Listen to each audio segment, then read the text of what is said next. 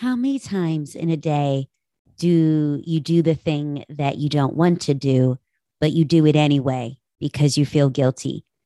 How many times do you do in a day the thing that brings you further away from what you want so you can make someone else happy? Do the conversations in your mind sound like this? When I said that to my boss, I hope they understood what I meant. God, I made that joke last night at dinner. I hope no one took offense. Have I called my grandmother lately? Am I there enough for my mom? You, my friends, are not alone.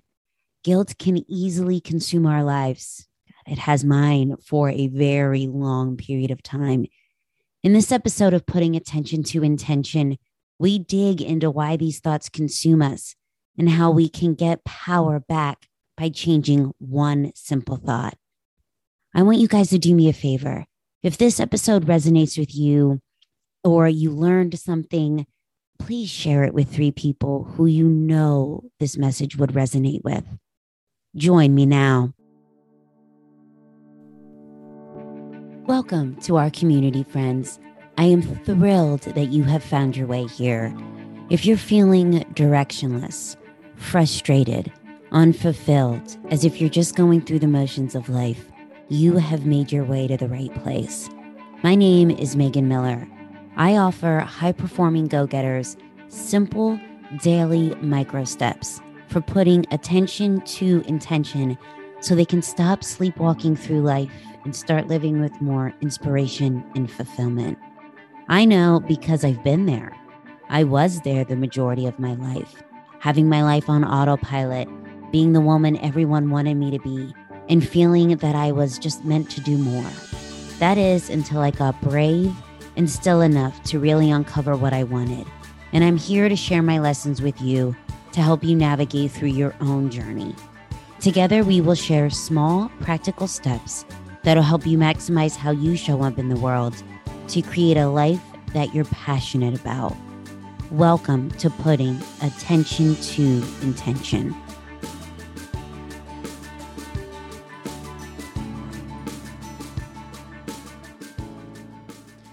So, a girlfriend of mine is looking to tap into her intuitive gifts. Her parents had a funeral home growing up, and she always felt that she could feel and see things. And she never really took the time to tap into this gift, which, first of all, kudos for taking the time to realize listen, I, I have this gift and I want to explore it. So many of us go a lifetime without that. So there's that. But she asked me if she could give me a, a, a reading.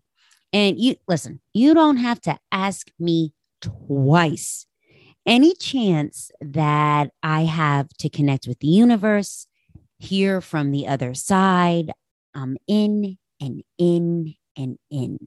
I'm more of a spiritual human being versus religious, uh, but that, that's not the whole purpose of this conversation. So I'll digress. Now, for those of you that think that, that this is stupid and a crock of shit, just bear with me here because I'll be wrapped up with this story soon. So she gives me this reading, and my Aunt Joyce came in hot. This woman was an icon to me. She was tough as nails.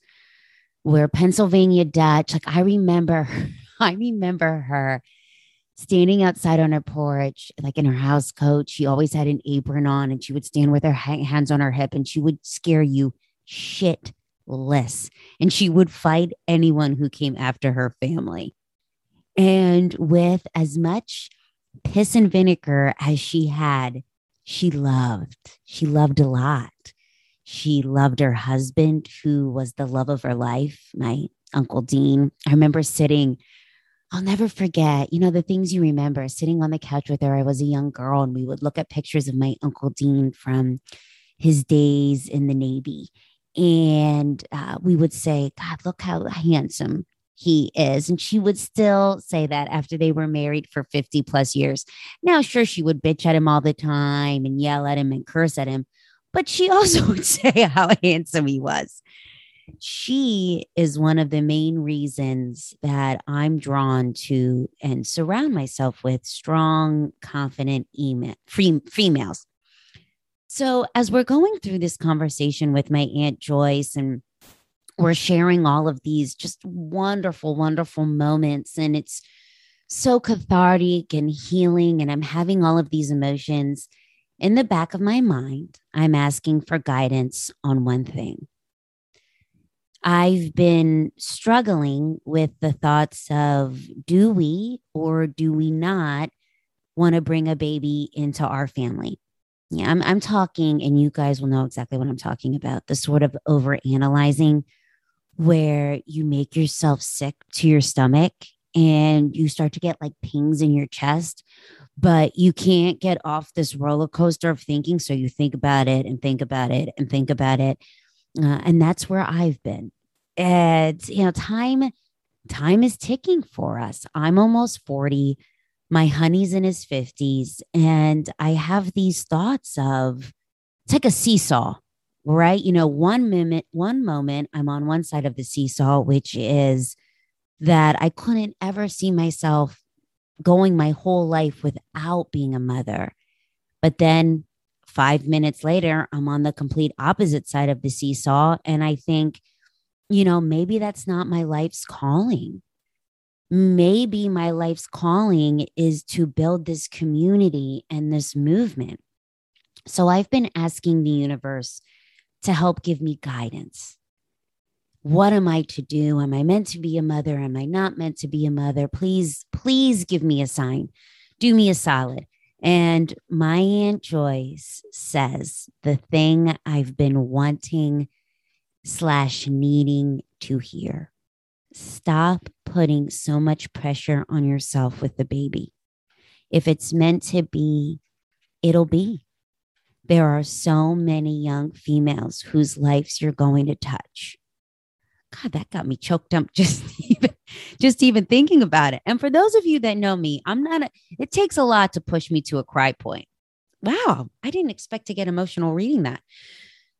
So you know me, you know, I'm a I'm a thinker. I'm an over analyzer. And I realized as I've been chewing on this that in my mind, you know, I was titling this this feeling angst right? Like that's what I was putting on it. But really, what it was was it was guilt. The guilt of what would my contribution be to the world if I wasn't a mother? The guilt of would my future self be disappointed in me to not take the time to make this happen? And the guilt of what would my family think and want?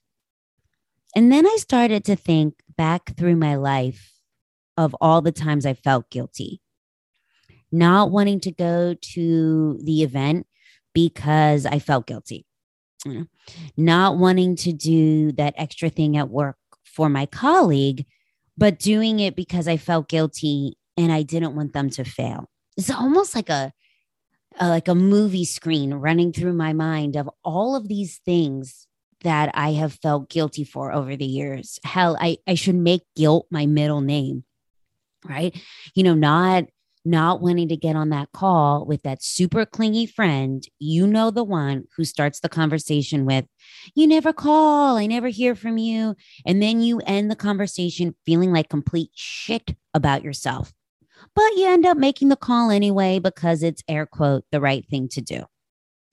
And, you know, as I thought about this, all of these things, you know, had brought me further away from who I am,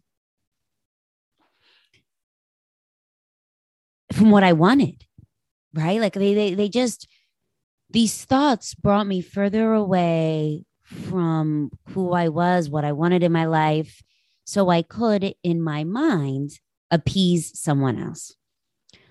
My friends, how is guilt showing up and holding you back in your own life? Are you one of guilt's prime candidates? Is it not taking the time to work out and love on your body because your kids need you? and your partner would resent you if you lost the weight and if you got in shape? Is it not taking those um, singing classes that you've always wanted to take? Because there's no way that you would be able to get out of work on a Tuesday at five o'clock and then ultimately, you know, your boss would resent you. You wouldn't get home in enough time to feed the kids, the family. They would resent you. There's no way that you could do that. Or is it the fact that you could never move to such and such a town because you know your, your family would resent you for moving? And I think back on my life and the decisions I made because I, air quote, wanted to get it right. I was so eager to please everyone else in my life besides myself. If I knew that know, what whatever it was would make you happy, I would do it. So, screw myself and what I wanted. I, I just, it's amazing when you really take a moment to sit back and think about all the times that you've left yourself at the altar, if you will, like, like never showing up for you. And the thoughts that go through our minds, it's like Vietnam War um there, isn't it? Like I think the thought, man, the, there is there are conversations going on in my head 24 hours a day. The moment I wake up to the moment I go to bed, there is a full on conversation. And about 90% of the time, it's a battle. And when I think about the thoughts in my head, you know, let's, let's just go to a few. This can be, and guys, this can be like in a scan, in a span of 15 minutes. All of these thoughts, all these conversations in my head looks like, God, you know, when I said that to my boss, did she understand what I meant by that? Oh God, you know, I made that joke last night at dinner and I hope no one took offense kid, you know, have I called my grandmother lately? Am I there enough for my mom? I haven't heard from my girlfriend. Is she mad at me? I can't believe I just ate that Reese's peanut butter cup last night. Well, actually, too. I'm such a fat ass. And then the icing on the cake at the end of all of this. Have you had this where you feel guilty about being guilty? You're like mad at yourself because you feel like complete shit because you feel like you're not there enough for everyone else and you just keep harboring on it, but you can't stop. There are thoughts that would run through my head on replay over and over and over. And never once did I think it was kind of like, have you guys ever been to Disney World when they keep singing, it's a small world after all. Like it just goes on constant replay. And then it's stuck in your head for hours, days, weeks afterwards. Like that's kind of what all of these feelings of guilt would be like in my mind.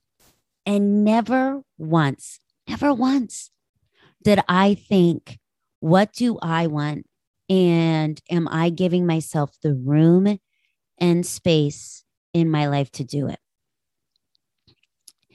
You know, I remember back uh, when my last boyfriend broke up with me, it was before Michael. And of course, everybody always broke up with me. Like I never broke up with anybody. And he had this twisted way of bringing it back to me. Don't you love when people do that? Like they just have a sick and twisted way of taking no accountability for eh, whatever happened in the relationship, but putting it all on you. And I bought all of it, all of it. Hell, this guy even cheated on me. I knew it. And here I am thinking about how I didn't show up in the relationship for him. I didn't do this for him. Oh God. Did you know I, I messed up on at this time and I didn't do this? Hell, the guy cheated on me. And never once, never once until much, much later and a lot of self reflection later did I allow myself to really look at the relationship as it truly, truly was? Almost like from an outsider's point of view. And don't you love when you're able to oh, rise above a situation and look at it with no emotions attached to it, truly from an outsider's point of view, And I, when I did that with this situation I'm referencing, I, I really had great relief. It was like closing the chapter. And I don't find it any sort of coincidence that as I closed this chapter and opened the next one, which was starting to love myself and take the time to really find out what I needed for me, did my soulmate appear. Thank you, universe. So here's the biggest aha moment I had around these feelings of guilt. You ready? It's an easy fix to point the finger and say that the other person is making you feel this way. It is easy to sit here and say, your mom makes you feel like X, that it's your husband, it's your kids, it's your boss, that keeps you in these situations that that you can't do what you want to right? Like you have all of these preconceived notions in your head of how the conversation will go. Well you can't say that because then your boss would say that you know or you can have your husband watch the kids on the tuesday night so you can take the singing lessons because he needs to do this like you already have the whole conversation mapped up in your head of why it'll never happen and I'm here to tell you, my friends, it's not them. It's not them. These feelings, they are self inflicted. It ties directly into your emotional triggers. You know what you want. You do. You know that you don't want to go to your in laws for the holidays you know that you don't want to go to that late night dinner meeting. You know that you don't want to go to that friend's birthday party, but you go. You go, you do these things, and you feel like shit because in your mind, it's air quote easier that way. And why is it easier that way? Because of the aftermath that you already told yourself will happen. You anticipate that XYZ will come from speaking your truth and putting out what you really want. And if you're sitting there shaking your head and having your own praise be moment of these guilt cycles that we put ourselves through, my friends, you are not alone think about it. Think about how we were socialized. It's a guilt that we learn as we move through life. You know, I think back to growing up, and I was raised by a single mother. And she, you know, thinking around the holidays, right? Like she would work all night. She worked nights as a nurse. She would come home from working all night to make Thanksgiving dinner for our larger family. Granted, my aunts and uncles who weren't working all night and could have put on Thanksgiving, but she did and would go 24 hours without sleep because it was air quote the right thing to do. We were raised to not hurt feelings. And it's and it's females, right? Guilt is something that comes out of my mouth like the word the. I can't tell you how many times I've said to Michael, I don't want to do X, but I feel like I need to because I feel guilty. I can't tell you how many times I say that to him. And when I hear my husband speak, he never says it. Our mothers have this gene. I think it's like part of a gene that happens when you give birth that they're like Russian gymnasts going across a balance beam. And on the other side of that balance beam is making us feel guilty. you know what I'm saying? But this is not how we have to live, people. It's not.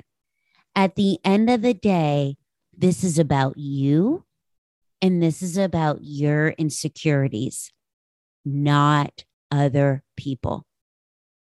I have this huge insecurity and you know, it was blazingly obvious. I, I, I don't know how it took me so long to pinpoint this that I need other people to like me. If I go into uh, an event or I go in to meet people and I don't know them, the first thought that I think is I'm I'm going to get them to like me. And then I turn into whoever they want me to be.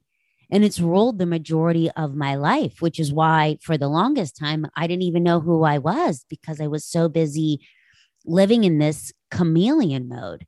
So I'm going to teach you this strategy, which was shared by my girl Mel Robbins. That's a game changer. Flip the thought. It's easy. Flip the thought. Your current limited belief is that if someone is disappointed in you or they're upset with your decisions, that they're going to stop loving you.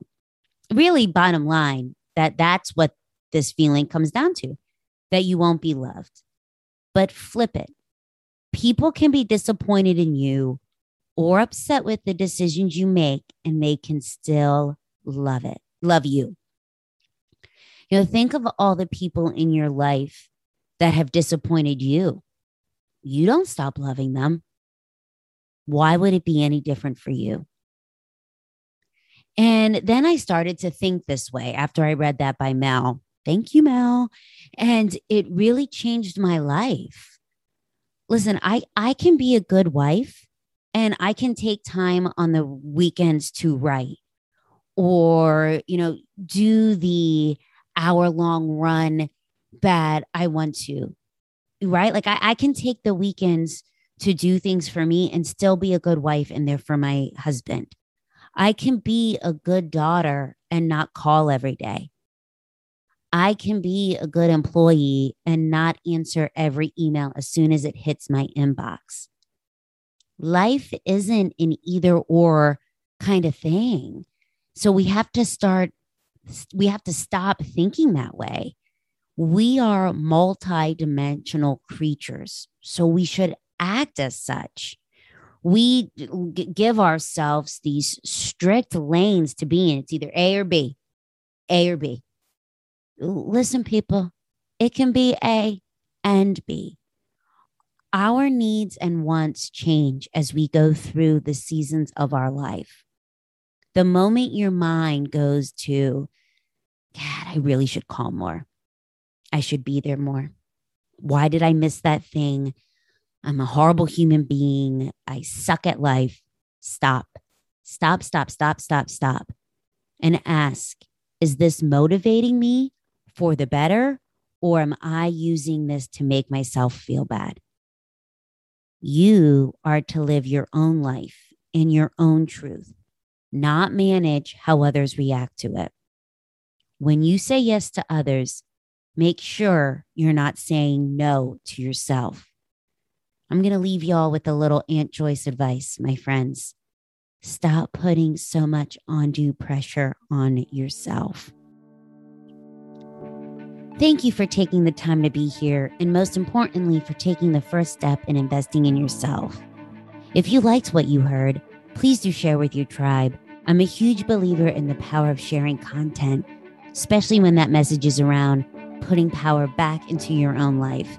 I would love to hear from you all. If this episode meant something to you, or you'd like to share something with our community, please reach out to me on Instagram, megan.b.miller. Also, if you feel inclined, please comment and rate the podcast. It does make a difference in sharing our community. Till next time, carry on with intention.